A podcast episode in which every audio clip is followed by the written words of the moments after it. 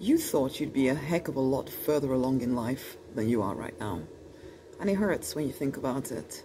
I remember speaking to a, a, client once who, before we started working together, she just used to lie in bed, really feeling quite low, feeling quite depressed about the fact that she wasn't where she thought she'd be. Because you know, it's, it's a bit like my story, really, where I, I, um, I was a pharmacist. I really thought that I, I was going to be changing the world and doing all kinds of major, amazing things by the time I got to about 25 or something.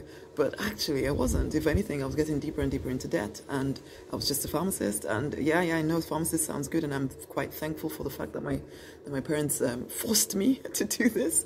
But at the same time, it wasn't what I wanted to do with my life. I wanted to be in business. I wanted to change the world in some way. And I wasn't anywhere near that. I was working 60, 80 hours trying to make ends meet. I was giving up on my ideas, giving up on my dreams because it just didn't seem practical. It didn't seem reasonable, especially since I had all of this debt that I needed to sort out. I have a bit of a spider web on me right now. But so I understand what that's like. But this is the thing. There, there were all kinds of things stopping me, and there's all kinds of things stopping you. And I'm going to mention three things here. Number one is self doubt. The reason why I stayed stuck doing the things that I didn't want to do was because I really doubted my ability to do things that I did want to do. I wanted to start in business, but as soon as it got difficult, I would quit. I would go back to working a job because at least a job I understood how it worked. So my doubt about my ability to create the life that I wanted meant that I stayed stuck doing things that I didn't want to do. The fact that I'd created so much debt as well that I couldn't even completely understand where it had come from meant also that I doubted myself. So the mistakes that I'd made meant again that I was doubting myself even further. Is that happening to you? Number two, limiting beliefs. There was a part of me that thought people like me don't get to live that kind of a life there was part of me that thought maybe people of my color. I, I, don't really always operate on the color thing, but I know that for a lot of people, color is a big issue for them.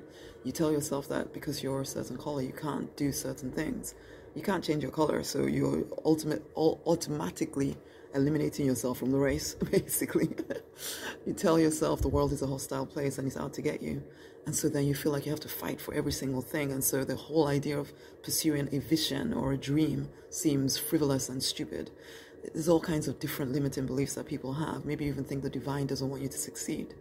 All kinds of weird and wonderful, um, they're not wonderful actually, limiting beliefs that people have that keep them stuck in a situation that they don't want.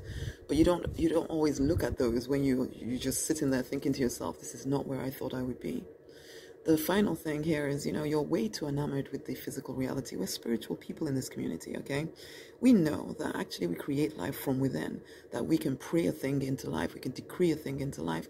We know that if we can see it, we can create it. And yet, and yet, we know that logically, and yet, so many people, so many spiritual people end up just reacting to whatever is happening in the physical reality, which then eats at their confidence more, which makes them even more full of self doubt. Their self belief is at an all time low uh, because they're just reacting and reacting to what has come before, and they keep creating the same patterns over and over again instead of creating. You have to stop reacting and start creating the life that you want, my love. And, and, and these things and more are why you are not quite where you want to be in your life. The question is, are you ready to do something about it? Because you know what? I talked and talked and talked a good game until I hit bankruptcy, until I got to the bottom, and I finally surrendered to my vision.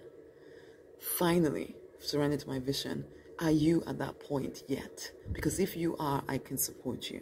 You can come and do life with me within the Deliberate Millionaires. It's an incubator for spiritual people who know they are meant for more, but feel stifled by self doubt, by low self esteem. If that sounds like you, if the work that I do resonates with you, come and do life with me within the incubator. It will change your life. You come and immerse yourself in different ways of thinking. You'll be amongst people all heading forward because right now, the people surrounding you, yeah, they're okay, but they're not taking you to where you want to go or else you'd be there already, basically. Okay? Come and be part of our weekly calls. Come and be in the group come and change your life. Really, I know that sounds like such a big thing, but my life has changed because I changed what I was immersing myself in. I changed who I was hanging out with.